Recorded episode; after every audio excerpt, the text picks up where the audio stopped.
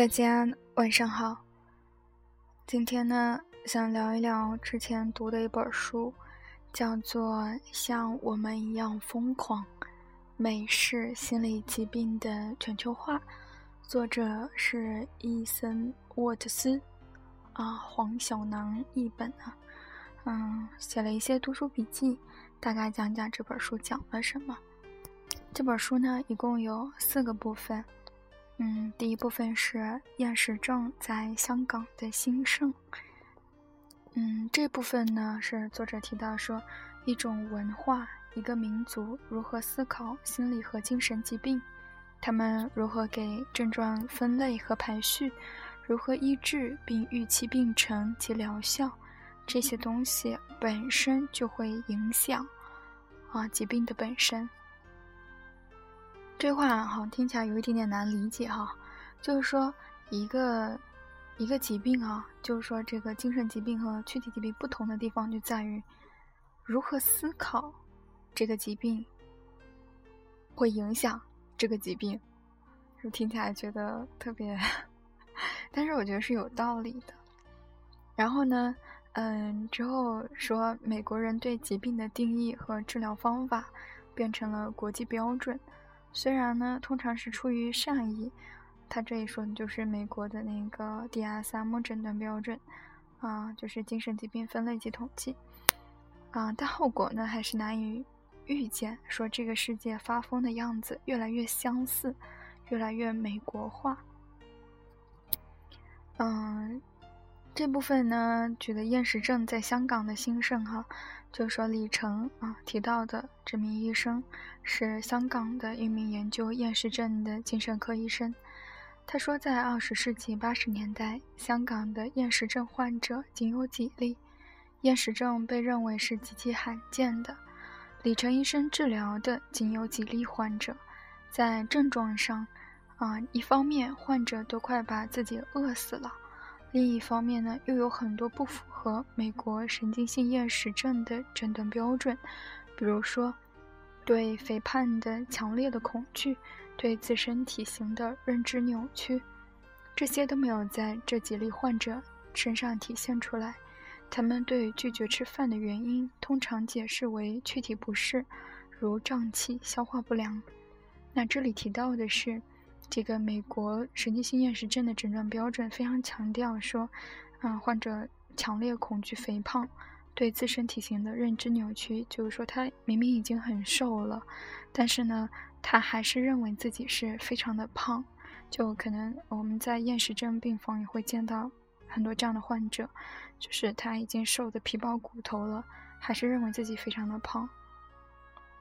还要接着减肥。那到了二十世纪九十年代，李成医生呢就发现，与早期不同的是，害怕肥胖成了病人解释自己厌食动机的首要原因。就是说，原来，嗯，这些他早先八十年代，嗯，治疗的厌食症的患者呢，嗯，不吃饭啊，解释都是身体不舒服，但到九十年代就变成了，哎，我害怕肥胖。他说：“新进人新出现的病人的表现呢，越来越接近这个病的西方版本。西方诊断标准的进口，不光改变了医生和患者对这种疾病的说法，它直接改变了患者的经验本身。听起来可能会觉得有点嗯不太好理解。”然后在这一章当中呢，又提到一位研究躯体化神经症的专家肖特的一个理论呢。这个理论我觉得非常的有意思。嗯，这个理论叫做症状池随时间演变。说躯这个理论的内容是啊，躯体式神经症反映的是人类潜意识试图用其时代所能理解的语言讲述情绪痛苦。任何历史时刻的人类，若要表达他们心理上的苦难，都只有有限的一些症状可供选择。这些症状呢，称之为一个症状池，池是池塘的池。根据这个理论呢，当厌食症随着媒体和专家的广泛报道，啊，有个案引发的宣传浪潮。啊，例如呢，之前啊某个明星死亡啊自杀引发的对这个抑郁症的大讨论，啊，就让很多人原来根本都没有听过这个名词的人都知道抑郁症是什么东西了。那在文中提到的就是香港女孩夏琳的死。他说厌食症呢就进入这个症状池，成为一个表达心理痛苦的选择。那这个大多数情况下都是无意识的。这个理论非常有意思哈，就说人就无意识的去选择一些疾病来表一些心理疾病来表达自己的情绪痛苦。嗯，当然这这有很多很多的因素啊，这个理论我觉得还蛮好玩的。嗯，你可以这么理解，就是说，嗯，通过这个抑郁症，它现在普及的很多哈，可能会出现一波儿。可能会出现一波新的抑郁症的病人，他们可能自己原来有很多的心理痛苦，但是呢，他不表现为抑郁症。但是当这个当他知道了这个东西之后，可能他的潜意识里面就会去选择，哎，他表现的越来越像这个抑郁症了，就是就是有点像这个传播，嗯，他选择了这个疾病，嗯，可能他并不是故意的，然后呢，传播。这个疾病的过程也制造了这个疾病，就它本身也是有痛苦的，当然不是凭空制造的，你更多的塑造了吧，塑造了这个疾病。那嗯，就提到了说，研究者哈就没有办法看到厌食行为背后的跨文化差异，同时呢，把所有这些女性都硬塞到西方模式里面。美国定义了和输出了进食障碍是什么和它们意味着什么，就说这也是挺悲剧的，就是这种跨文化的差异就逐渐的就在消失。那这个消失呢，可能由于这个美国的这诊断标准、疾病的概念的输出。嗯，那第二部分呢，就提到了第二部分讲的是斯里兰卡就创伤应激障碍的浪潮。就这个 PTSD 啊，Post Trauma 啊 Syndrome Disease，就说这个零四年的时候，斯里兰卡发生大海啸啊，在专家和媒体的宣传之下，PTSD 这个词呢就广泛传播了。同时，有大量的创伤咨询师和研究者涌入了啊斯里兰卡。作者说，当我们急急忙忙。赶去治疗创伤人群的心理破口时，少有人会询问 PTSD 这个诊断所是这个诊断所有的人类文化都有用适用吗？在嗯海啸刚过后呢，当地的大学教授指出，一个受害的人会试图明白创伤对他的意义的方式来经历自己所经历的事件，这这种意义需要从他们。的社会和文化中汲取，同时这也影响他们的求助方式，塑造他们对回复、恢复和疗愈的期望。和西方的假设，全人类都是以基本类似的方式面对恐怖的灾祸不同，他们认为创伤反应并非大脑里自动进行的心理反应，而更多属于一种文化性沟通。若观察者对文化没有深入的观察，就很容易误读或忽视其创伤的细微差别和意义。在任何机构组织提出支援和帮助之前，所需要的是对受创的人们经有苦难在表达什么的深刻理解。总的来说呢，就是说这个 PTSD 啊，创伤后应激障碍简化了创伤全球的这种苦难体验的差异。逐渐呢被这个诊断抹掉了，就像是他在告诉，就这个 PTSD 就像是，嗯，在告诉你，在教你，啊，你经历了创伤之后，啊，你会有什么表现？好像他在把这种受创伤的这样的一个，嗯，经历交给你啊，你你会这样子感受这个创伤，就非常的，嗯。就觉得这一个诊断就把整个全地球的这种不同文化当中的这种差异就慢慢的就抹掉了。然后第三部分呢，讲讲了是三级八二啊精神分裂症的变脸术。讲述了在三吉巴尔的几位精神分裂症的患者的经历啊，说在那个地方呢，精神分裂症的异常行为被认为是鬼鬼魂的附身啊，这个是来源于他们的文化和宗教信念。就说在研究者哈麦格鲁德所观察到的，当人类不认为自己对自身的体验有着完全的把握和控制的时候，他们就不会深深害怕那些看似失控的人。就说，嗯，作者呢通过具体的事例呈现了这鬼魂附身这一说法，使得病人被继续容纳在社队群社会群体里面。意思就是，嗯，这个文化当中，他认为。啊，人的体验呢，不是完全受自己控制的，可能有这种神灵、鬼魂呢会附身，那时候这这个人就会出现一些异常，那这种异常呢是被整个文化环境所接受的，啊，这样的话他们对这种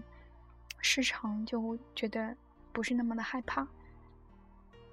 但是在这个地方啊，这种现代的这种精神分裂症的生物医学的这个知识也是在侵入。也是在呃混合，也是在扰动这个文化当中的这些嗯这些认识吧，就会产生一些嗯不同的东西。那作者就说，嗯，对精神分裂症这种疾病的生物化学和遗传角度的解释，其实携带着一种潜在的假设，说比起被生活事件伤害的大脑，有生物化学失衡或遗传变异所导致的故障。大脑损坏的更久、更彻底、更加不正常。遗传论让病人比实际上看起来更加高风险且具有威胁性。啊，意思就是说，生物医学的解释可能增加了社会对精神病人的歧视。但作者啊强调说，并没有对生物精神医学科学的反驳，而是说这种生物精神医学它所带来的啊影响，可能和它的初衷并不并不太一样。嗯，当然，嗯，当然，这种生物医学方向的，嗯，对精神病人也也有也有很多，也带来了很大的改变，至少有药可以医，对吧？但是呢，可能可能会真的会有一些带来更大的歧视，上这些可能真的是我们所没有没有想到的。第四部分呢，也是说的是日本啊，嗯，是说抑郁症的大市场行销。啊，这一章的内容就比较暗黑了，就是说，就是说，制药公司，啊，嗯，制药公司，嗯，格兰素史克是怎么样把这个抑郁症这个疾病行销到了日本，以及，嗯，呃，心理感冒，说抑郁症嘛是一种心理感冒这个词语的风靡。那在之前呢，日本精神科医生主要治疗的精神疾病啊，他们叫忧病，属于重性精神疾病，就。然后呢，嗯，一位研究者就提到说，抑郁症呢，从一种没有人谈论的羞耻观念，变成人们首要关心的话题之一。从方方方方面面看，它都应成为一个合乎情理的疾病。与此同时，这些变化也反过来转变了抑郁症作为一种体验本身原有的性质。作者在结语中说到，西方人的头脑经过一代又一代的哲学家。理论家和学者不停地分析以后，如今已经被简化为沉在头骨里面这个团面盆里的一坨化学物质面糊糊了。我唯一能肯定的是，世界其他地方，啊，其他地方对于人类心灵的文化理解，依然比我们包含更多的宗教与习俗观念，也与生态和社会有更紧密的结合。不懂得理解和欣赏这些差异的我们，继续努力说服全世界按我们的方式思考。嗯，因为这个作者他本身也是个美国人，他的妻子也是一个精神科医生。啊，总结一下这本书呢，这本书讲了什么？哈，这本书就讲的就是精神疾病的表现在不同文化中的表现不完全相同，这些相对微小的差异啊，正在被这种美式心理疾病的表现。它经过诊断标准的输出而逐渐的抹掉。夸张的说呢，就极端一点的说，就是患者越来越按着美式的诊断标准来生病。但是我们对这个趋趋势啊，能做的很少，因为传播病原体的媒介啊，就是你跟我嘛，就是我们包括在微博上、在微信朋友圈啊，各种嗯大 V，各种这种非常牛逼的公众号在。在这种科普啊，所以我所以我不喜欢科普，就是因为我可能我自己都没有搞明白，我也不太能接受说我去给别人科普，说这些差异当中可能蕴含着的治疗资源，也会随着这差异的消失而消失，啊，我们也不知道自己失去的是什么。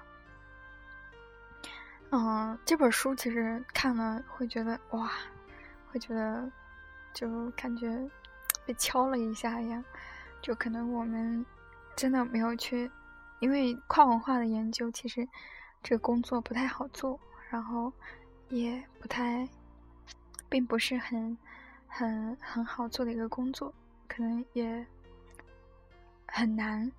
嗯，就是包括经费也好，包括这种市场。嗯，包括很多很多因素吧，就是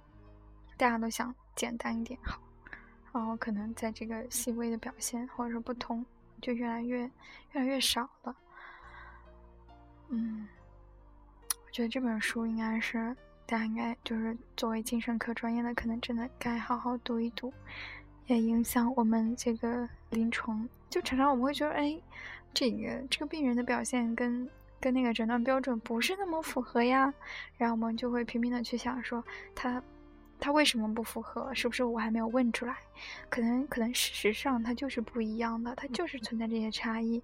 你说 I I C D 十 I C D 十啊，即将要出出版的 I C D 十一就是国际的，嗯，精神疾病的人分类诊断标准，那也是国际版本的。那 D S M 五那是美国版本的。那都不是说，不是说是完全和我们本土的啊